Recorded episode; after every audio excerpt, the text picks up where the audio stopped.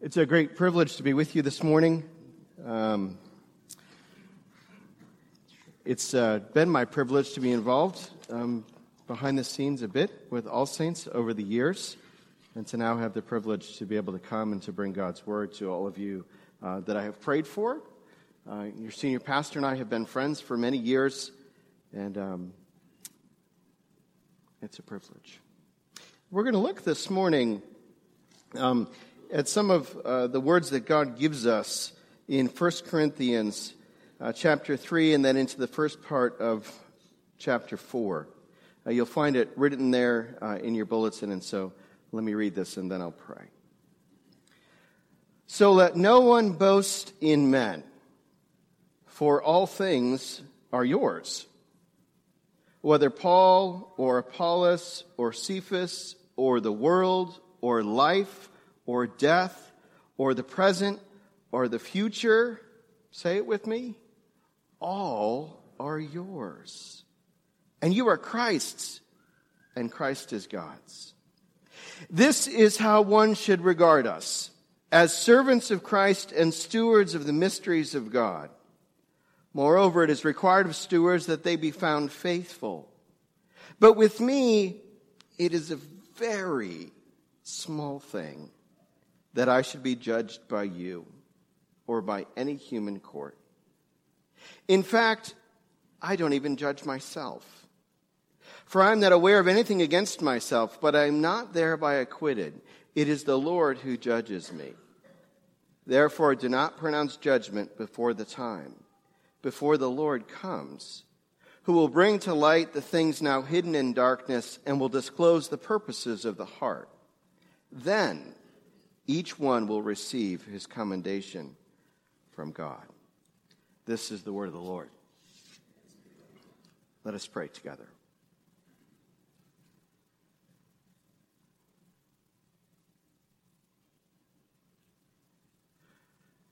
Father, it is most common for us to root our identity in something, in something that's made. Something that we've made most of the time. Something we are, something that we've done, something that we're not. And yet, all of that is frail. It crushes in our hands. And you offer us something so wonderfully better than that. Would you give us a taste of that as we hear your servant, Paul's testimony?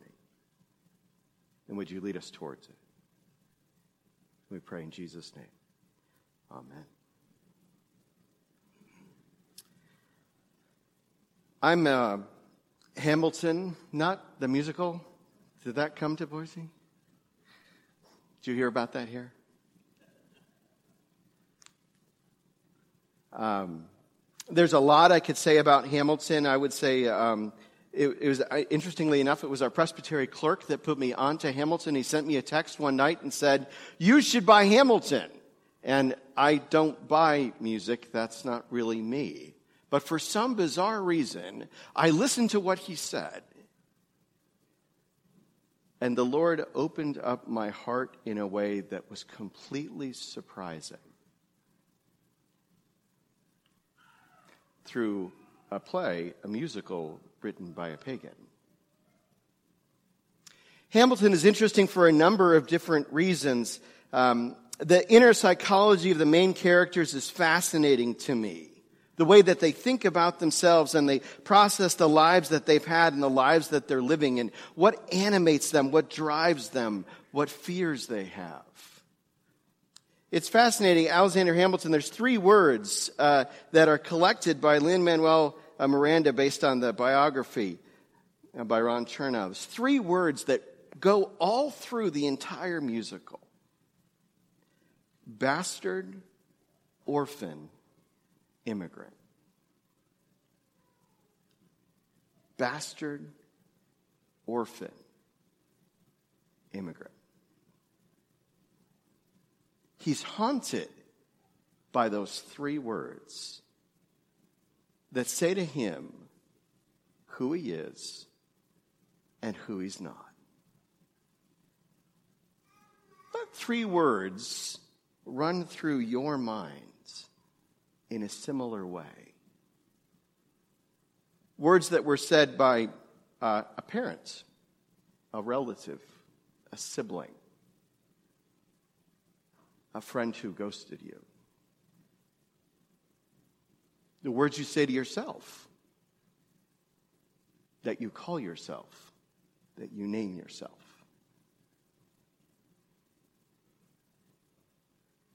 For Hamilton, bastard orphan immigrant is what he wanted to run away from, which is why it was so attractive, eh, using another line from the play, that in New York, you can be a new man. Hear the depth of that. In New York, you can be a new man. You can leave behind that lousy identity that you had and you can make yourself to be somebody brand new. Now, none of you students who came from rural areas to Boise wanted to find something new here in the city, right?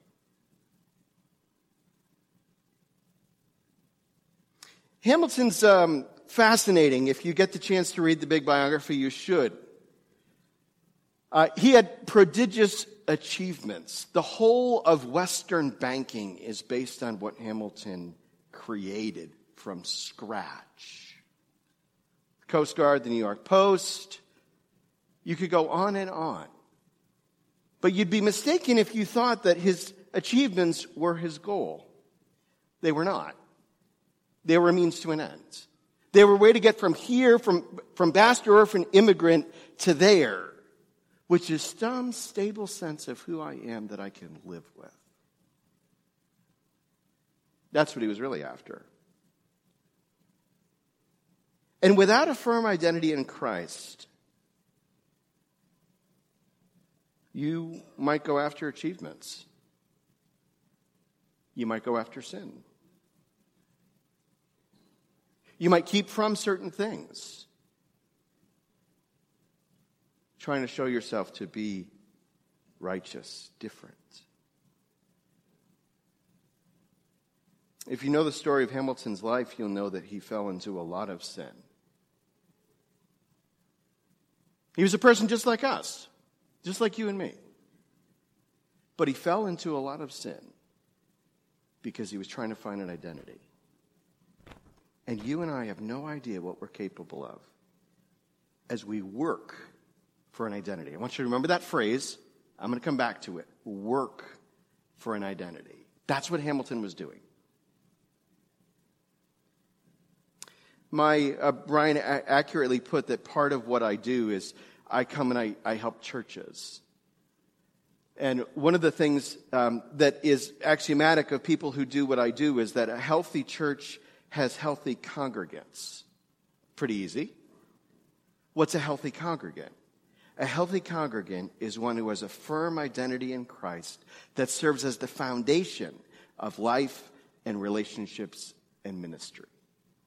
A healthy congregant is one who has a firm identity in Christ that serves as the foundation of life and relationships and ministry.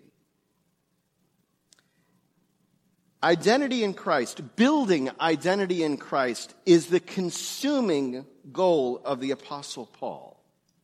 If you look at all of Paul's letters, they follow the same pattern. Y'all are messed up. I know how you're messed up. The first thing I'm going to do is I'm going to preach the gospel again to you so that you'll understand the gospel and facets of the gospel in the way that you need in light of how you're messed up. So I'm going to repreach the gospel to you. I'm going to build up your identity in Christ and then I'm going to tell you you don't have to live that way anymore because of what you already have in Jesus. Building identity in Christ is the consuming goal of the Apostle Paul. It's, it's what, identity in Christ is what underlies the inner psychology of Paul. An inner psychology that is so different than Alexander Hamilton's that you wonder if they're even the same species. Well, how do we know Paul's inner psychology? Well, he tells us. He tells us what his inner psychology is. He tells us what his internal narrative is like, what he speaks to himself. He tells us. And God gives us that for our good. And so that's why we're going to look at this text today. Uh, this text, interestingly, works well from bottom to top. And so we're going to go first down to verse 5 of chapter 4, where we're going to find uh, the problem. If you're a note taker, um, we're going to, it's a three point sermon. I'm a Presbyterian pastor. Come on. It's a three point sermon. Uh, and the first thing we're going to do is we're going to see creaturely judgment as the problem. Uh, some of you, if you have read uh, the little um, kind of expanded sermon by Tim Keller called The Freedom of Self Forgetfulness, um, if you haven't read it, you ought to read it. Every single one of you. And I mean that.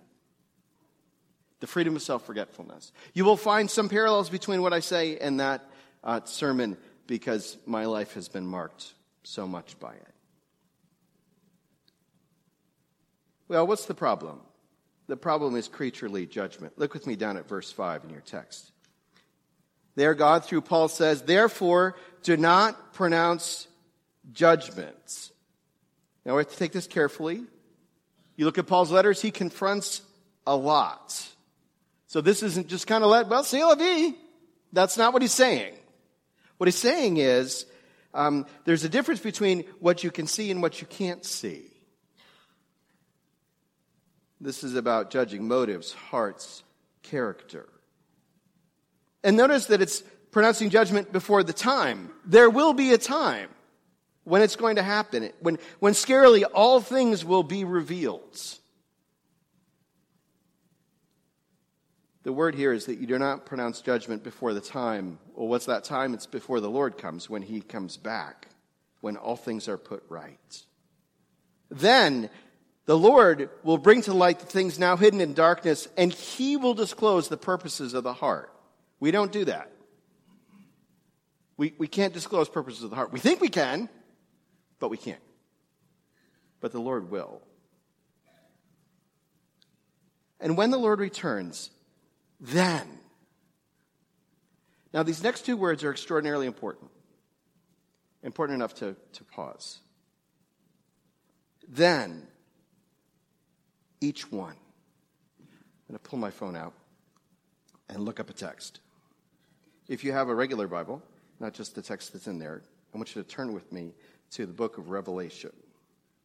And I want you to go to chapter 2 and see if I wrote it right in my notes. Yeah. Revelation chapter 2 and verse 17. This is amongst the letters to the churches, which are fascinating all in their own. But I want you to hear something here. Revelation 2:17. He who has an ear, let him hear what the Spirit says to the churches. To the one who conquers, the one who sticks with Jesus, the one who keeps believing the gospel and living in light of it. To the one who conquers, I will give some of the hidden manna.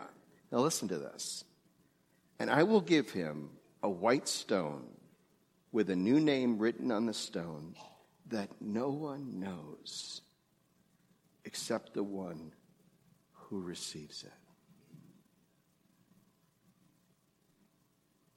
I want you to feel the depth of that. I asked you a little bit earlier to think about three words that have been spoken over you, three identity words. Do you know what this says? This says God has a pet name for you. God has a pet name for you. A name that is only between Him and you. That's how individually God relates to us. He counts up the pain and none is missed. He relates one to one with each one of his children.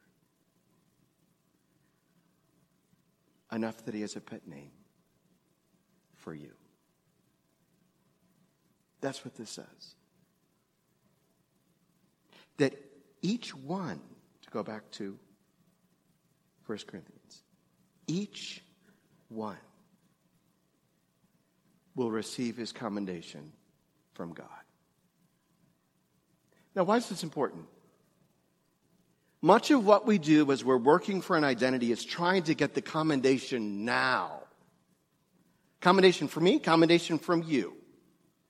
We want it now. Thank you very much. But we must be content to not seek it now. Not commendation from ourselves, not commendation from others. Encourage others for sure. Paul does a bunch of that. But there's a waiting. It's a good waiting. It's a waiting that's worth it. When the Lord comes back, each one will receive his commendation from God. But we're impatient. We feel this compulsiveness to build an identity all by ourselves now and to work for one. And one of our tools as we build an identity is judgment. It's creaturely judgment. That's the distinction here that you're given is the judgment of creatures versus the judgment of the creator. The one who knows all versus people who know really marvelously little. See, we don't have the ability to see the heart. So when we presume to judge, we proudly judge in darkness, assuming what we know, what we couldn't possibly know. And so the command here is to not arrogate to ourselves God's prerogative to judge men's hearts. But this also revolves around ourselves too. See, pride works two ways. In pride, we can knock down others. We can critique them in our minds, in our hearts, and sometimes we can be foolish enough to do it with our words, and we can critique and judge and knock down people around us. Why? Because we're trying to feel okay about ourselves. And if I can knock you down, I can feel okay about me. Because you're lower. And that means I'm higher. But we can also puff ourselves up. We can judge ourselves worthy and deserving. We can commend ourselves before the time when God will make that ultimate evaluation. How do you avoid that? Well, let's move up in our text and take a second point, which is that you should not fall for self justification. Uh, look with me, the second half uh, of verse 3, the very end there. He says, In fact, I do not even judge myself. I wish I could say that about me. I am a constant critic of myself. It's horrible. It's not a way I would like to live, but it is a way that I live. But I don't want it because it's horrible. Paul says, I don't even judge myself. I don't judge myself superior. I'm not self aggrandizing. But he also doesn't lower himself too much, but appropriately. We go on in verse 4 For I'm not aware of anything against myself. Now, that's not Paul saying that I don't think I'm a sinner, because other places he says, I, am the chief of sinners, the apostle, chief of sinners. But shouldn't we all be able to say that? So, what is he saying? I'm not aware of anything against myself. I think the idea of what I think he's trying to say is that I'm repentant and I'm reconciled. I'm repentant of the sin that I know of, and I'm asking the Holy Spirit to show me my sin. I'm assuming you do that, right? Ask the Holy Spirit, show me my sin, and repent of it. That's why we do confession services. But that's every day for the Christian. It's a lifestyle of repentance and faith. Paul says, I'm repentant and I'm reconciled. I'm not aware of anything against myself, but I'm not thereby acquitted. I think he knew he had hidden faults. He wasn't self justifying. He says, It is the Lord who judges me. He committed himself wholly to the Lord. He put himself in the Lord's hands. Paul refused to be a determiner of his own righteousness, his own acquitting. In the words of the Heidelberg Catechism, first question and answer, he put himself into the hands of his faithful Savior. Have you done that?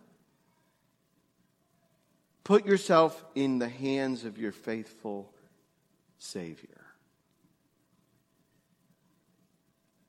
Now, you might hesitate to do that. Maybe you're still exploring Christianity. This is new kinds of things to think about. That's good.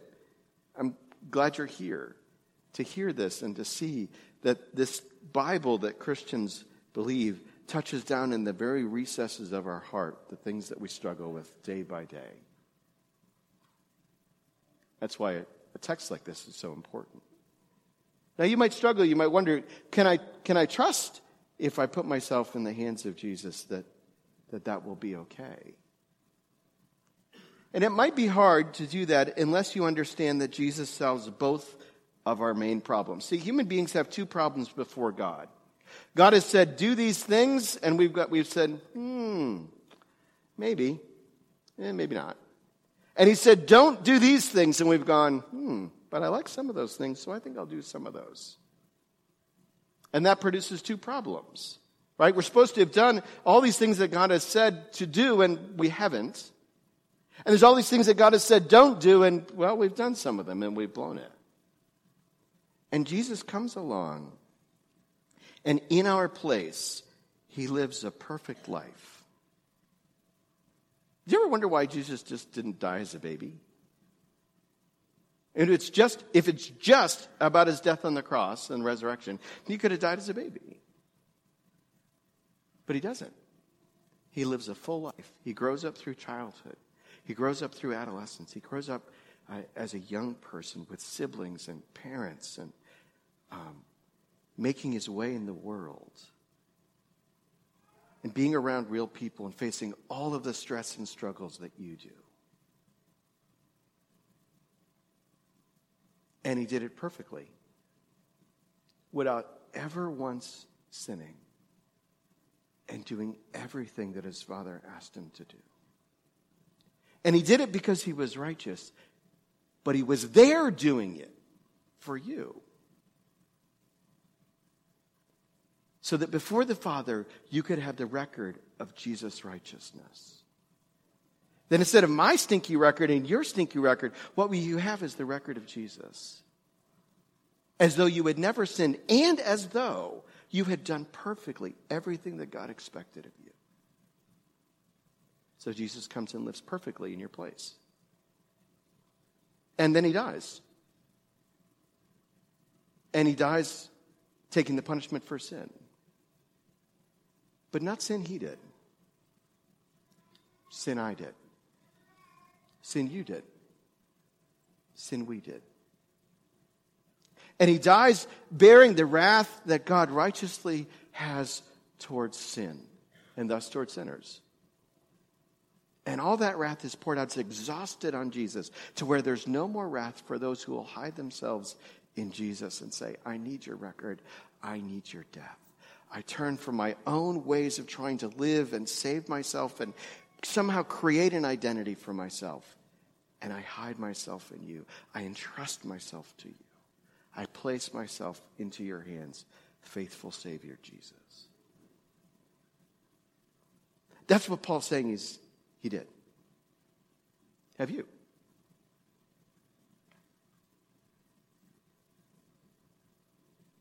You should. Maybe you've lived for a Christian for a long time and you're kind of like, oh, I'm so glad you did that part, preacher. Heard that a million times. Thanks.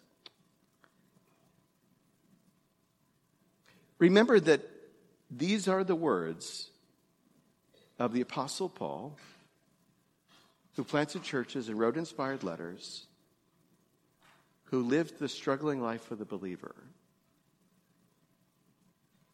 And he was telling you what it was like for him. That this was the pattern of his repentance and faith daily lifestyle. He's telling you what that is. Paul says, I reject self justification for justification through Jesus.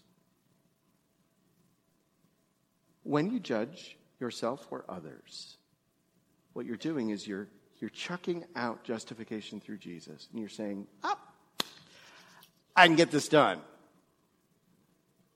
But it's a trap because you know you can't, even though you try. What God's trying to say is, hey, reject that. You reject self justification when you throw yourself anew on God's mercy each day.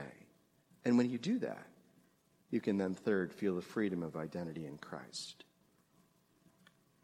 Let's look at the first um, couple of verses of chapter 4. Remember the context here, and you get this from what we read earlier up in chapter 3. The context in Corinthians, if you've read this in 1 Corinthians, is uh, both. Um, uh, Paul and Apollos and Cephas, they'd all had a role. They'd all been preachers like me that had come through, and different people had allied themselves and said, I'm of Apollos, I'm of Paul, I'm of Cephas. Now, why do we do that? I should have worn a Boise State t shirt. Why do we do that? I'm of Boise State. It's an identity. We ally ourselves to something because we think in so doing, or someone, we think in so doing, a political party, a, a figure, a preacher, a church, that we think that somehow, if we ally ourselves to something, that we can, we can receive from that some stable sense of who we are. I'm of Paul. I'm of Apollos. I'm of Cephas. And Paul comes along and he goes, eh, You're thinking about this all wrong. Let me tell you how you should think about this. This is how you should regard us. Verse 1, chapter 4. The apostles, what are we? We're servants of Christ. Servants of Christ. Stewards of the mysteries of God, of the gospel, and other now revealed mysteries that we have in the New Testament that speak of Christ. That's who we are. We're servants of Christ, stewards of the mystery, the mysteries of God. Moreover, it's required of stewards that they be found trustworthy. That's what Paul's endeavor was, was to be trustworthy with these gospel mysteries that he'd been given. Paul comes in verse 3 and he begins, he says, This is how I think about myself and how you should think of it. This is how I think about myself and this is how you should think about me. And let me tell you what I think about you.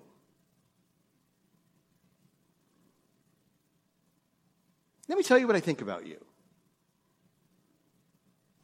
It's a very small thing.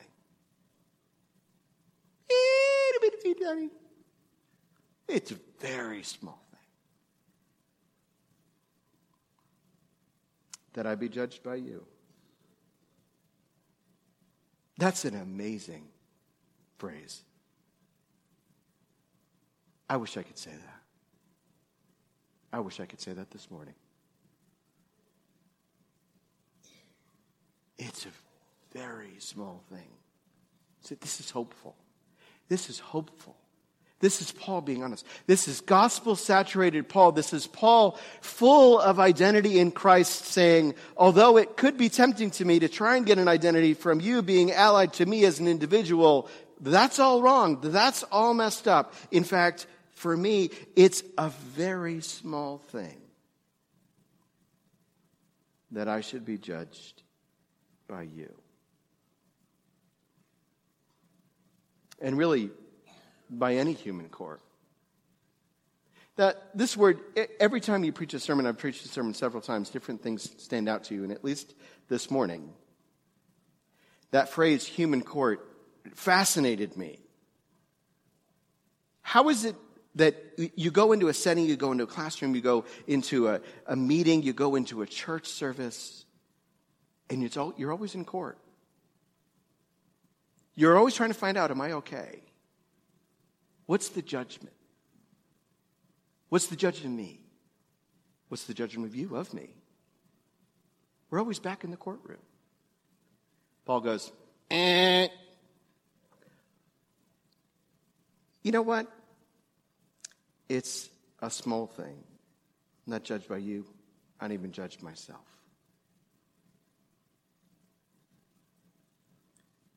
It's pretty corrosive, though, when you live in an environment where it's judgment all the time. Judgment always reveals that the judger does not have a firm identity in Christ and that they feel a great need to pass judgment on others to feel okay about themselves.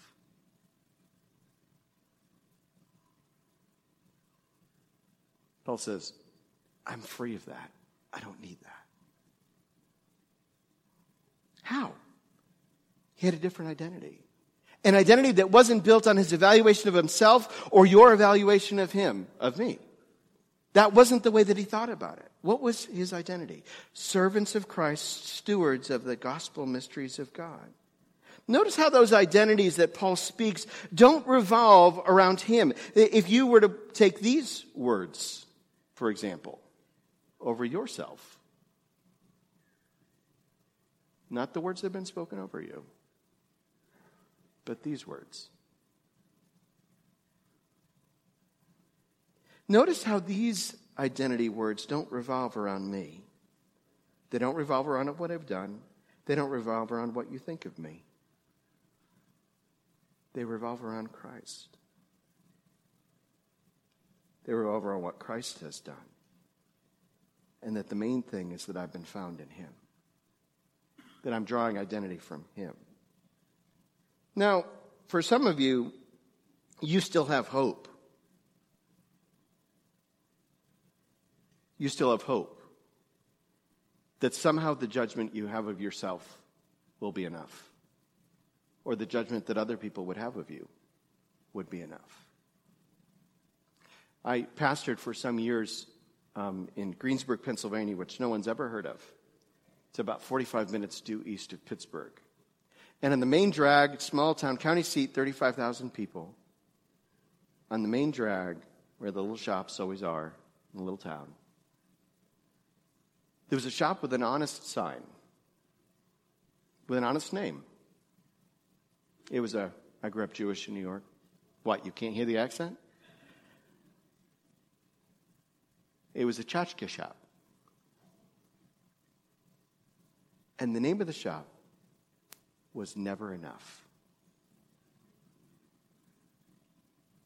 A shop with a true name.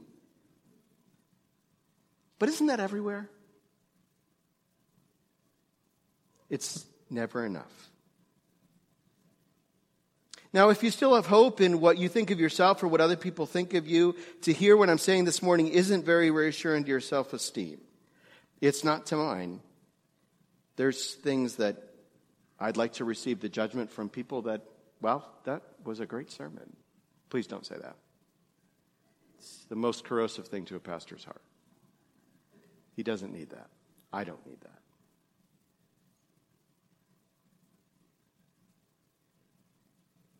Most of us would like to be known for something, to build an identity around something. Now, I said I'd come back to this phrase, working for an identity.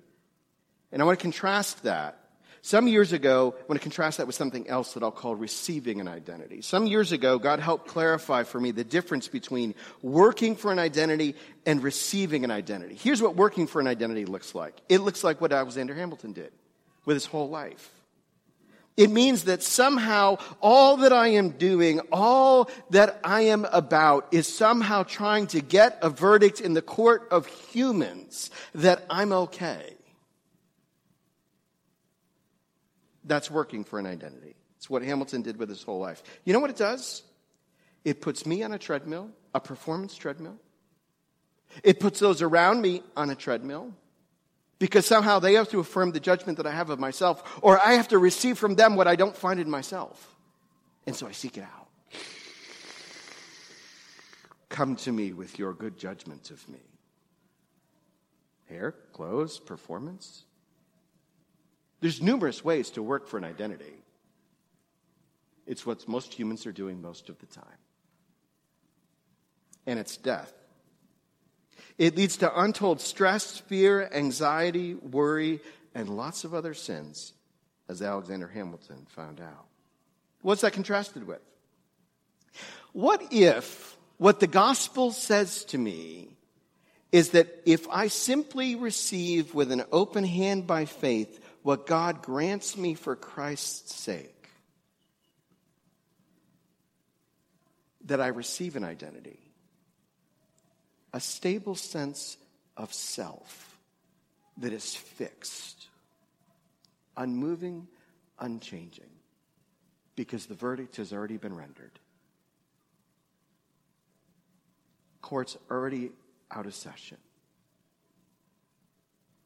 The judgment has already been acquitted and righteous for Christ's sake. Friends, that's the stable place. And it makes life vastly simpler if I will simply choose day by day to receive an identity child of God. Child of God. Adopted in love. Those are the words you need to speak over yourself, not those crappy ones from the beginning of the sermon. Those words. Can you wake up in the morning? This is a great exercise, by the way. Wake up in the morning, flip over on your back, and begin to pray. And say, Father, I believe that I am loved by you. Can you say that? Honestly? Really? Truly? That you are loved by God. And that that is the word that you speak over your day that I'm received for Christ's sake, that I'm righteous in your sight, that you have a name for me. You relate to me like that. That's a beautiful life, friends. The reason I had us read the end of chapter 3, if you look at that in your order of worship, Look at verse 21. So let no one boast in men. That's what they were doing, right? I'm of Paul, I'm of Apollos, I'm of Cephas. We're boasting in men. Trying to get an identity, drafting off an identity like NASCAR's do, right? Drafting off an identity. If I'm identified with this person, then I have an identity through them vicariously. So let no one boast in men. Well, how is it possible that you don't do that? That you don't end up back in the human court of judgment, yours or others? And Paul says, Say it with me out loud. For all things. Oh, come on. I said say it out loud. Try it again. Look at the text. You ready? Okay. All right. You ready? Okay. For all things are yours. Now, what if over every day you said to yourself, regarding identity, all things are already mine? They're already mine. I already have it. I don't have to find it in myself or suck it out of other people. I've already got it. That's what Paul says. He says, all things are already yours. All that you want in terms of identity, it's already yours by virtue of being united by faith to Christ. It's kind of like working your whole life the inverse of this. It's kind of like working your whole life to have enough funds to retire only to discover that when you check your balance that you were already a billionaire. You worked the whole time, but you didn't need to. That's what Paul's saying. But of course, we're talking about something vastly more important than money. We're talking about having a stable sense of self so that you're not canvassing about internally or externally for it. Now, why is this great? You're free. You're free. Imagine a life where you aren't consumed by self justifying thoughts, inward pep talks to maintain a sense of self respect, or seeking out what others think of you. Imagine a life like that. When that chatter diminishes because of an act of faith in Christ that frees you to follow God, to follow His commands. A free people. Free people make a great church.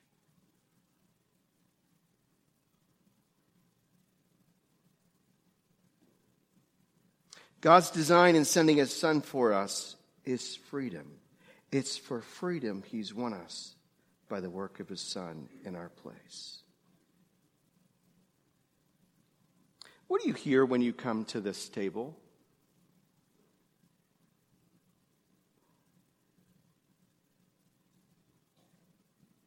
Do you hear your father say, Don't you see here my heart for you? That I'm for you, that freedom is my design for you. Do you hear your father say, Can't you see that this is why I sent my son to be broken and his blood poured out so you could be free in him? Won't you embrace that kind of freedom? Freedom that comes from having a firm identity in Christ. Won't you enjoy God for giving that to you freely because of Christ? Won't you? Won't you feel the freedom of identity in Christ? Let's pray together. Father, thank you that you love us despite us. that that's precisely what we need. That you see our plight and you answer our need. And you do it in the most incredible way, the most difficult way, the most costly way to demonstrate your love towards us. You give up your only Son that we might be found in him and having been found in him, being loved, that we would walk free. Oh, would you grant this to us? We pray in Jesus' name. Amen.